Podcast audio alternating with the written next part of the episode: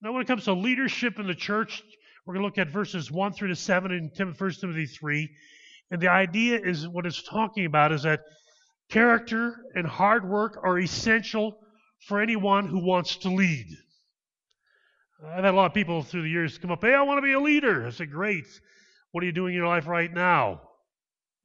Uh, uh, and I said, you know what? We have a problem. So when God looks for leaders, He doesn't look for necessarily the tallest, the best looking, the most articulate, or the most charismatic individual. Aren't you glad of that? Because not many of us would qualify at that point. See, the qualifications of leaders, as they're laid out in the Bible, are nothing more than what God expects out of everyone who claims to be a follower of Christ. God says, These are my expectations. This is, these, this is the standard. See, biblical leadership is built upon the foundation of being the person God expects every one of his children to be. These are expectations. God says, This is what I want you to be like. What's things, what's things good about God is that He lays it out. Cold turkey says, Here's what I expect. It's nothing worse than sometimes going into a job not knowing what the expectation or job requirements are. Leaders are simply those men and women who are a little further along in the process of spiritual living than the rest of us. Because sometimes we say, well, sometimes when you look at church leadership and, and the guidelines that are in Scripture, it seems like, how can we ever reach that perspective? But yet, God's desire is to work in and through us, and that there's a sense that there's a progressive motion towards being more godly in my Christ like life every single day. See, their character, their reputation, their life skills are often seen by others as being exemplary. They say, you, you can take a note of an individual and say, yeah, I can see by that person's lifestyle that there's something uniquely different about them, and that should be evident because when God is at work in your life, others can see it. And so they live out the rest, what for the rest, what others ought to be aiming for.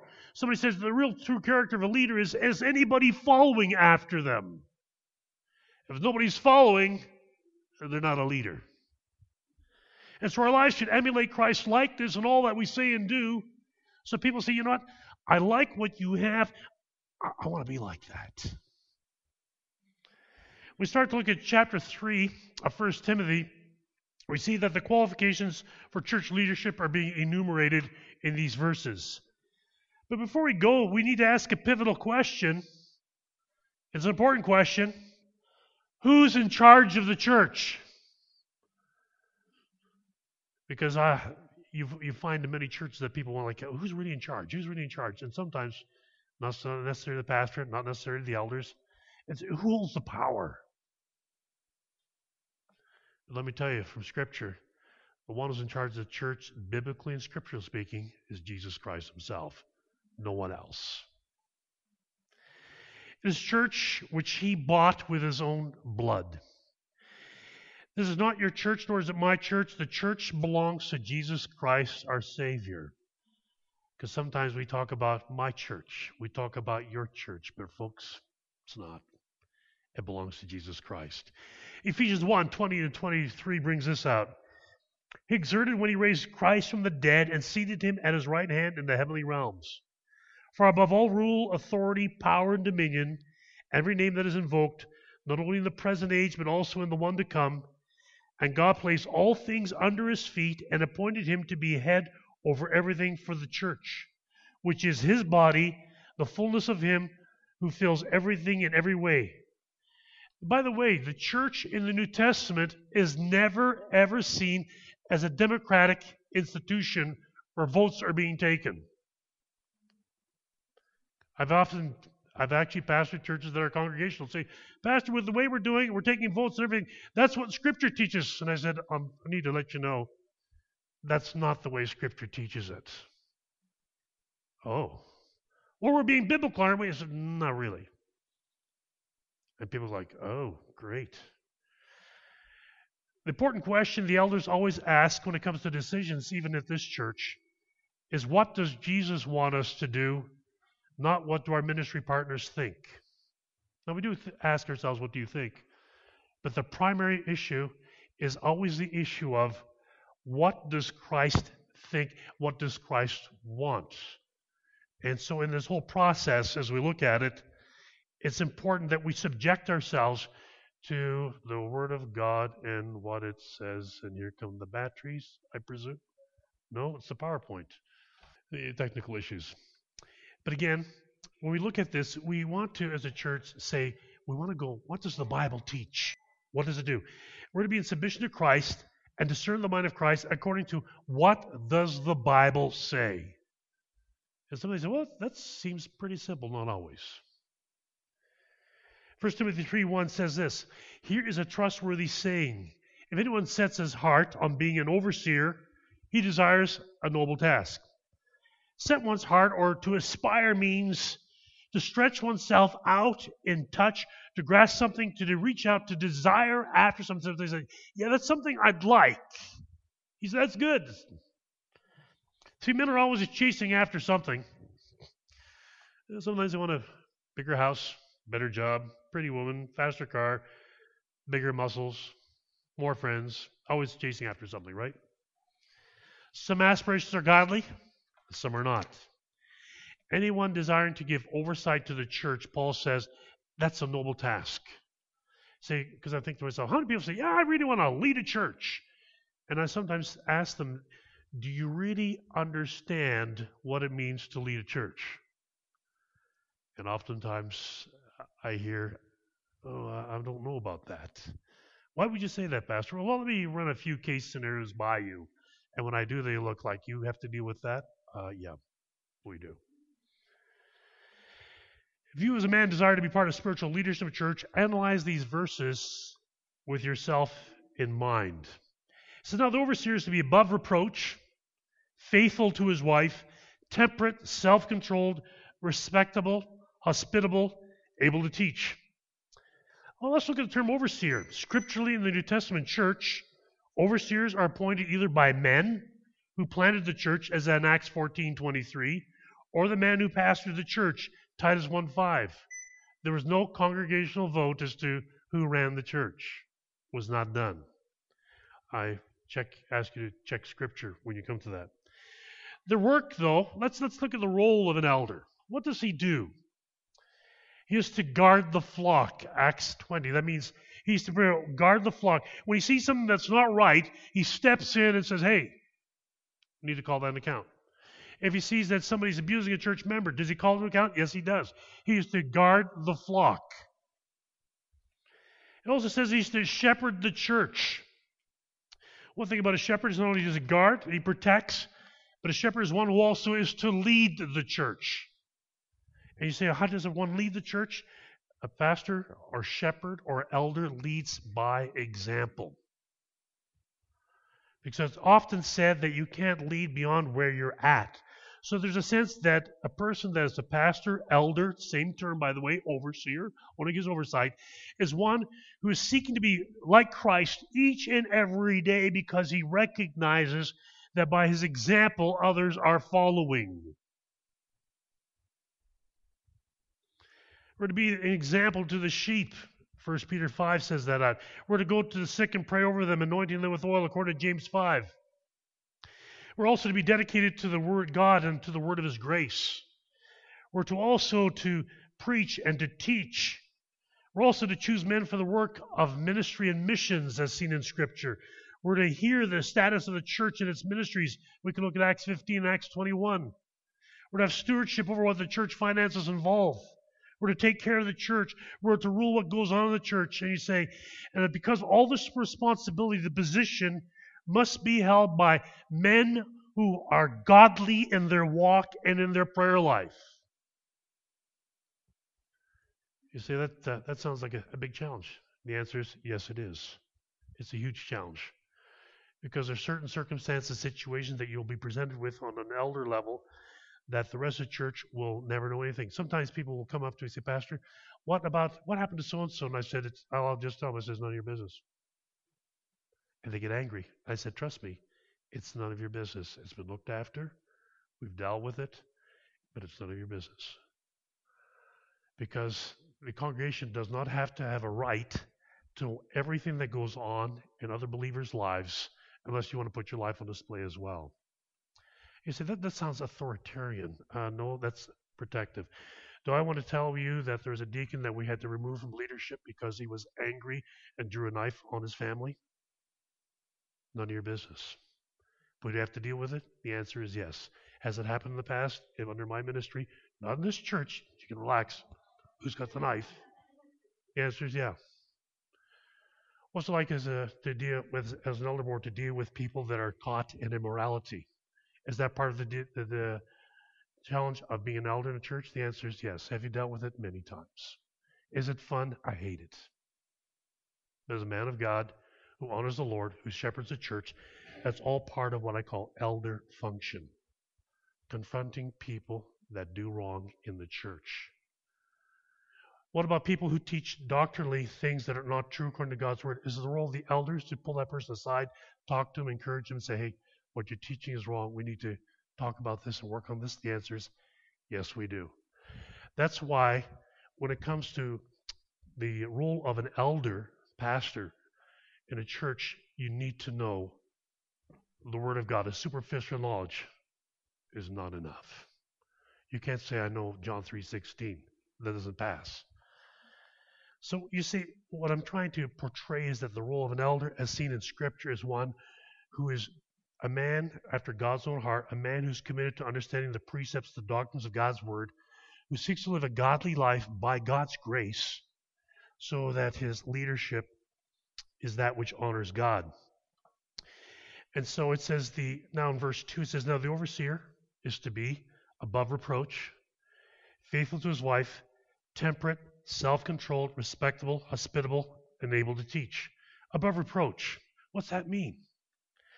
There shouldn't be anything in his life that, if discovered, would cause people to reproach the man and the Lord Jesus in whom he serves. So sometimes we talk to people that want to become elders, we say, Is there anything in your life that you should let us know that, should it come to light, would not be a surprise to us? Well, uh, and they, they have the opportunity to share about those things. The big challenge that comes with the interpretation of the next aspects is faithful to his wife. The quality is second on the list in both Timothy and in Titus, pointing to its importance. The phrase literally is a one woman man. That's exactly what the Greek text brings out. The other qualities deal with moral or spiritual characteristics. I believe the best view is that a one woman man is a man who is intimately related only to his wife. He is a faithful husband. He is not a flirt, nor is enslaved to the sin of mental lust. Whether single or married, he has an extended track record of mental and physical purity in his life. An elder must be a one woman man in thought and deed. If a church leader commits sexual sin, he needs to get out of that position of leadership. And that's seen all throughout Scripture. And so we need men that are morally upright in their lives. And that's only as the grace of God is apparent in their lives and they're living that day, day in, day out. And you say, this is sounding rather challenging. And Scripture is challenging, my friend. It is challenging. Because God's desire is that men be men of God, that people can see godliness and Christ's likeness in. We're not trying to uh, paint a position of perfection. There's only one person who's perfect, and that is Jesus Christ himself. But an elder, a pastor, is one who lives his life in such a way as that people can see godlike qualities in his life, and they are growing each and every day. Temperate, the word means to be clear headed, mentally alert, able to make sound judgments. This is a man who has sound spiritual discernment in an evil world. He has the ability to discern good from evil. Self controlled, it means to be of sound mind, especially in the sense of not being impulsive, jumping at things. Sometimes I get accused. Uh, you don't make quick decisions. I said, only when there's a fire, a literal fire. Grab the fire extinguisher. Because sometimes when there's a push to make fast, rapid decisions outside of an emergency, You're not using your mental faculties to really stop and say, okay, let's really take a good look at the situation. Let's weigh the facts. Sometimes somebody will come up to me and make a judgment call on another individual and say, we need to do something about this. I said, hold it. Hold it. Let's sit down. Let's talk.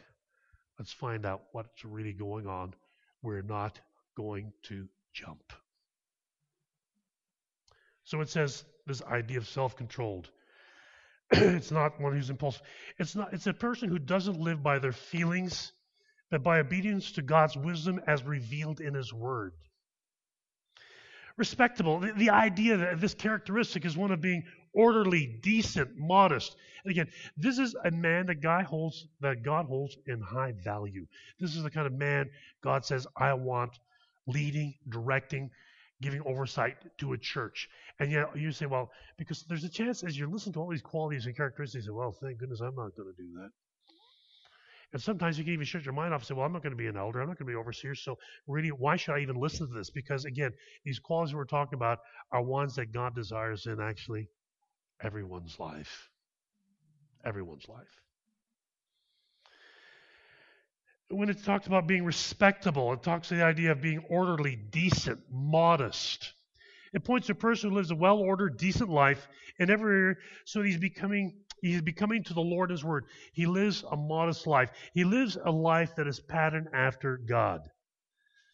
Hospitable means he, he's a lover of strangers.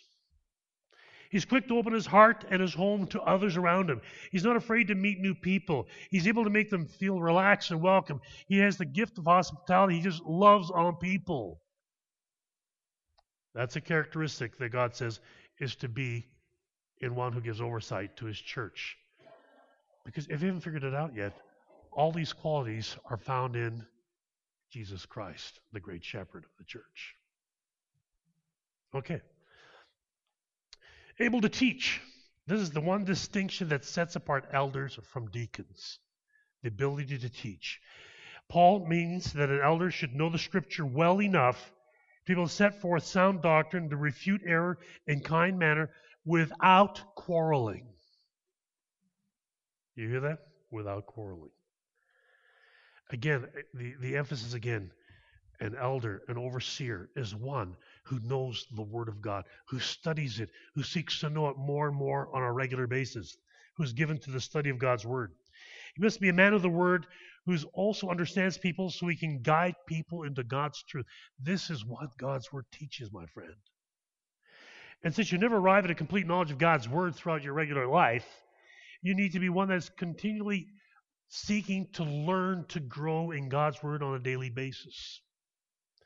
1 Timothy 3 3 says, Not given to drunkenness, not violent, but gentle, not quarrelsome, not a lover of money. That's interesting.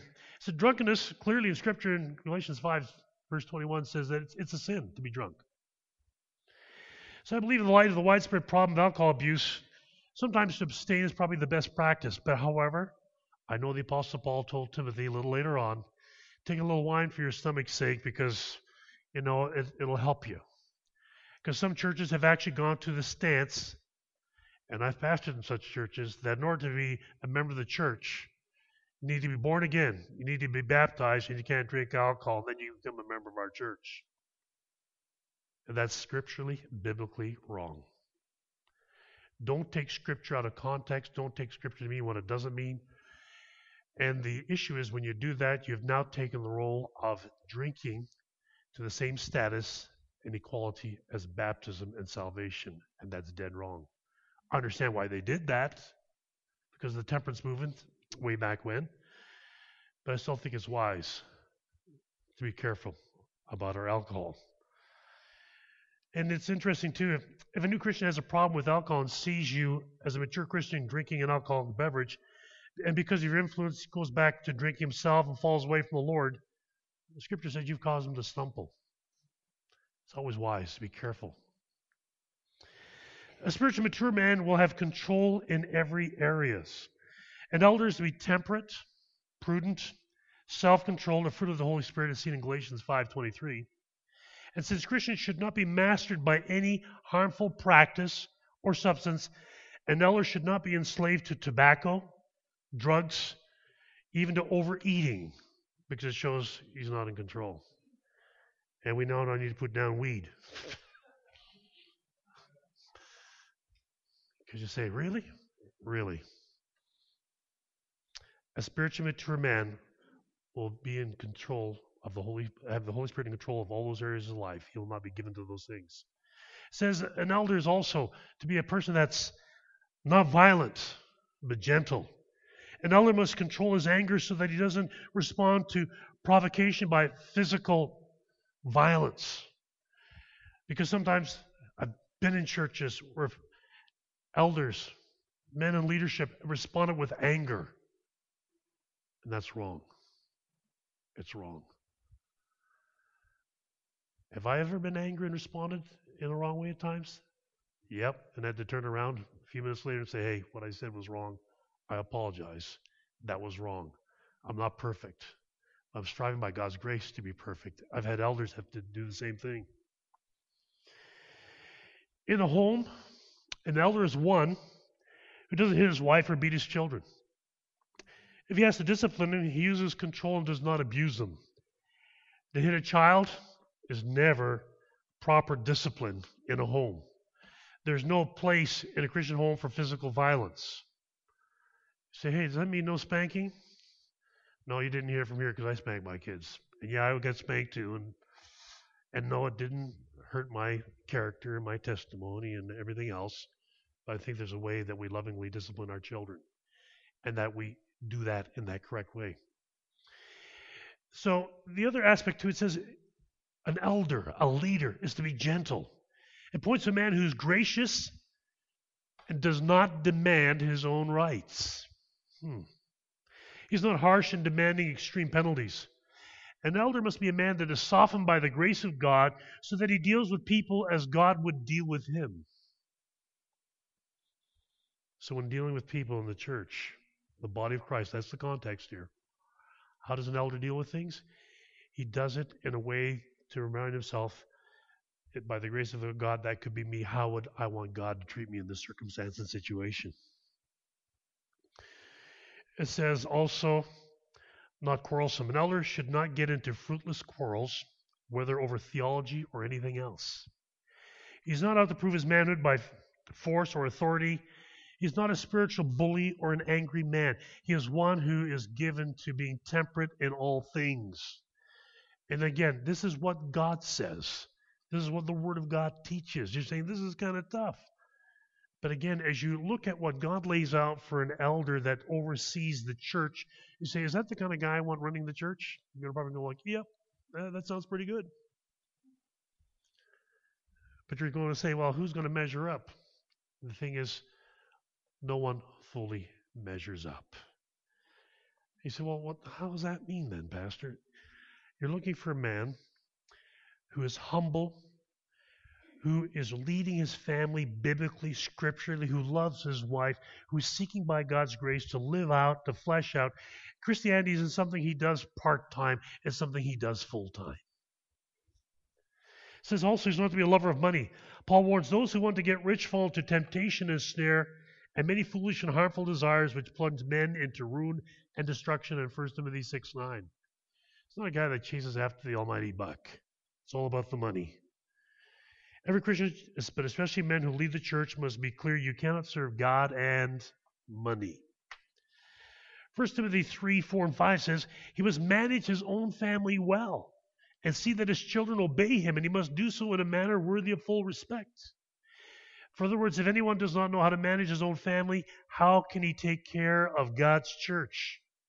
That includes all aspects of his man's family life, his relationship with his wife, his finances, and so when I, as a pastor, as an elder in this church, along with the other elder, Jim, when we look for men, we look for men who, number one, they've got it right in the home. Because they don't have it right in the home, they shouldn't be leading, period. He said, that's a hard thing. It's true. And so we have to look at a man and say, how is he leading his children? How is he leading his wife? How's he doing in that area? Because that's the acid test right off the bat. Because if he doesn't know how to manage his home, how can he have oversight in a church? So Paul singles out having his children in submission. An elder's life should be above reproach. He's a great dad. He's a great husband. He loves his wife. He loves his children, and he leads in that way that people can see that, yeah, he he really uh, he's really leading well. Because you see, if we don't do that, the same weaknesses that make him a poor father can also make him a poor church leader. If his own children disrespect him, he will not have the respect he needs to lead a church. And we look to the children respect their fathers. The issue needs to be addressed is that for the elders' family is to be a priority. And you see, when you talk about that, it said, so as an elder, and as elders in this church, we always need to make time for family. Somebody says, hey, can't you make it to everything going on? The answer is no. Why? Family trumps.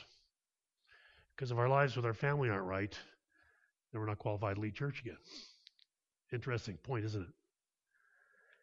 And so the idea again, it's a huge qualification. 1 Timothy 3 6 and 7. It says, He must not be a recent convert or may become conceited and follow the same judgment as the devil. He must have a good reputation with outsiders so that he will not fall into disgrace and into the devil's trap. See, a new convert could not have had time to develop these qualities in his life and see God work in his life. So we say, don't take somebody that's just a, a new Christian, just been saved in the last year and a year and a half, and say, now we're going to make you an elder. That is a real bad mistake. And I've been in churches where I've seen people bring people into leadership who are novices, who are newbies, and it was a big mistake. Because when they start to deal with difficulties in the church and the challenges of running a church, and the, many have quit the church and no longer go to church. I don't talk too much about that. You already know what that's about. A guy who's a successful businessman and becomes a Christian is immediately asked to be an elder in a church. That's a dumb move. Just because you're successful in business doesn't mean you're fit to run God's church. It shows a lack of biblical discretion. When a man is elevated into the position of leadership too quickly, the scripture says he becomes proud, becomes overwhelmed, discouraged, and then he'll walk away from his position and even the church. That's why you want mature, seasoned men who lead as elders in the church that know what it means to walk with Christ through difficult, difficult times and there will be difficult times when you shepherd a church. How do you know that? Hey, man, have there been difficult times in looking after your family? Don't raise your hands. I want to be. My wife gives me trouble. No. Um, my kids give me trouble. Uh, yeah. And you see, when you're raising a family, are there difficult, challenging times as a father in raising a family? And the answer is, oh, yeah is by the grace of God because there's times even in raising a family that your children will buck you and they won't like you and they won't like your rules and they will challenge your authority, especially when they hit those teenage years and sometimes even younger. Because people don't like authority. And so his reputation, and Ella's reputation should be one of moral character and conduct in the community. In other words, outside of the church, what do people think of this guy? Is he a godly man? Is he a man of character? Is he a man of his word? Is he a man of truth? Is he a man that people say, hey, that's, that's a reliable guy? Because if his testimony in the community isn't good, shouldn't be in leadership in a church either. No one should be able to point at him and say, you know what, that guy in your church, yeah, he's a hypocrite. He might be living this in church, but do you know what he's doing outside? And you're like, uh, no. Great. So the devil's trap refers to a trap which the devil sets for church leaders by getting them to ruin their testimony and discount the gospel. Why is this message important? It's heavily important because folks today, if you read social media, if you watch TV, you watch read the newspaper, men of God are falling like flies right across the continent of North America. You don't have to go too far to read about men who, because of financial impropriety, because of sexual misconduct, and I go on and on and on, and I could name names, and I don't need to name the names, but you know them. Well, men who are men that actually were men of credibility. There were men of that built uh, big churches that had great impact in terms of their what they did. But you know what their legacy is now? Everybody's going to remember them for what they did wrong. One thing they did wrong now. That's why we need to be careful as to who we select. We have elder candidates fill out an extensive personal questionnaire to learn about their walk with Christ and their home life in this church. Nobody is jumped into leadership quickly ever. We meet, everything's always on the table. When we meet as an elder board, we do what we call it share and care. So what happens? Hey, and anything's on the table. Hey, what's happening in your home life? Oh. Hey, uh, la- last week, we, this is not our church board, another church board, I dealt with, I said, hey, you were having trouble with your son. Yeah. Tell me, what have you done to rectify that? And what are you doing to work on that right now? Because you said you were going to do such and such. Are you manning up? Are you doing what you need to do? You go like, really? Yeah, that's the first part of our board meeting. It takes about an hour, depending on how the situation is. You say, I'll talk to you about your marriage. Where's your marriage at? Where are you at in terms of spending time? When was the last time you had a date night? And by the way, just in case you're wondering, they get to ask me the same questions. And what happens in the board meeting stays in the board meeting. Because I believe leadership is reciprocal. We challenge each other. Are you making, are you heading, are you measuring up? Are you doing what God called you to?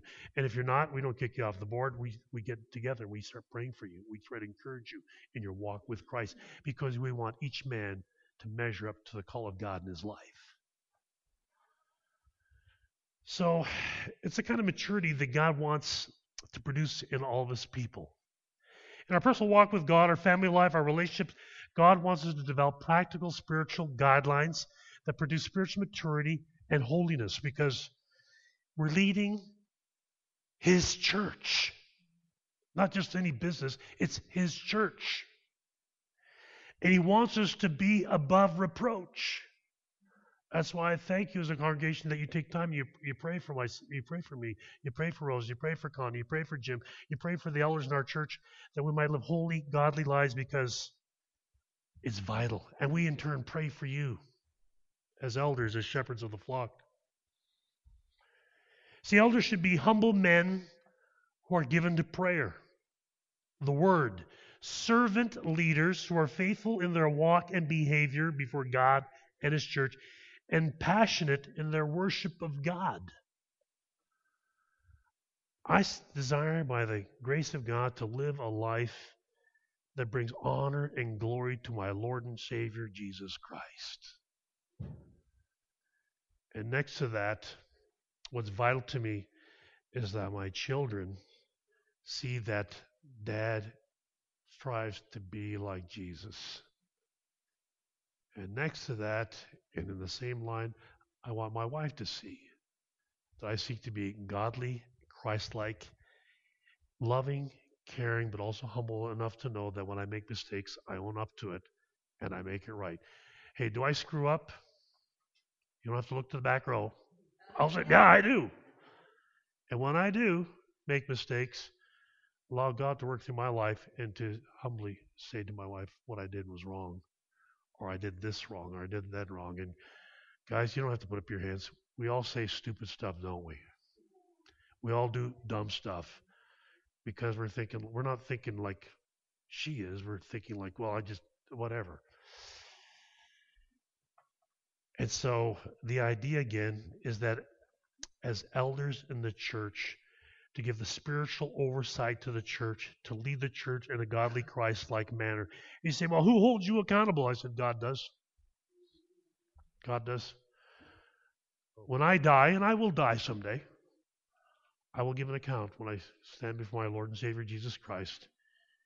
And He will call me into account as to how I led the church. And that's going to be a far tougher opportunity for me to be able to share what's going on because he already knows, that is to share before you what's really going on. Because I recognize that as your pastor and Jim is your elder, that we will give an account to God for how we led the church. And so we ask for your prayers, but we also pray that you also would seek to be Christ like in how you behave and what you do and seek. And you know, somebody says, Well, you think you know it all? Are you kidding? I've gone to Bible college, my friends. Yes, I've got a bachelor's degree. I have two master's degree and a doctorate. So when somebody comes up and says, Hey, Reverend Doctor, first thing that hits in my mind is like, What do you want? Because nobody calls me that unless they want something. And somebody says, Well, you've got all this education and you're, you're so. S-. No, I'm not. I'm not that smart. I've just realized by all that study how much I don't know.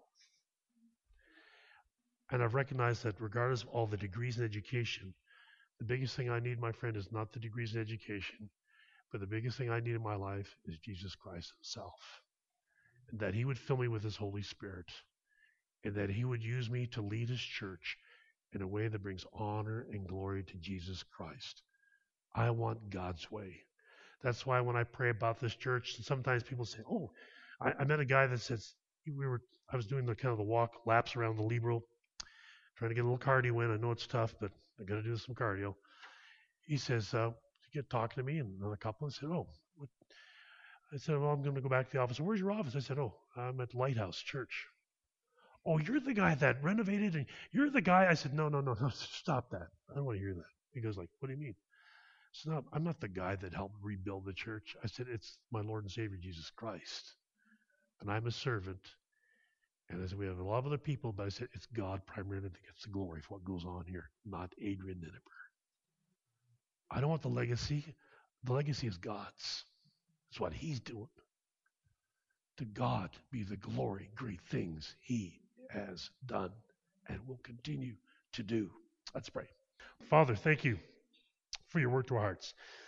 Lord, the whole role of elder, it's a unique one, it's a challenging one. And Lord, it's one that we should all ascribe to in terms of seeking that those qualities would be in our lives.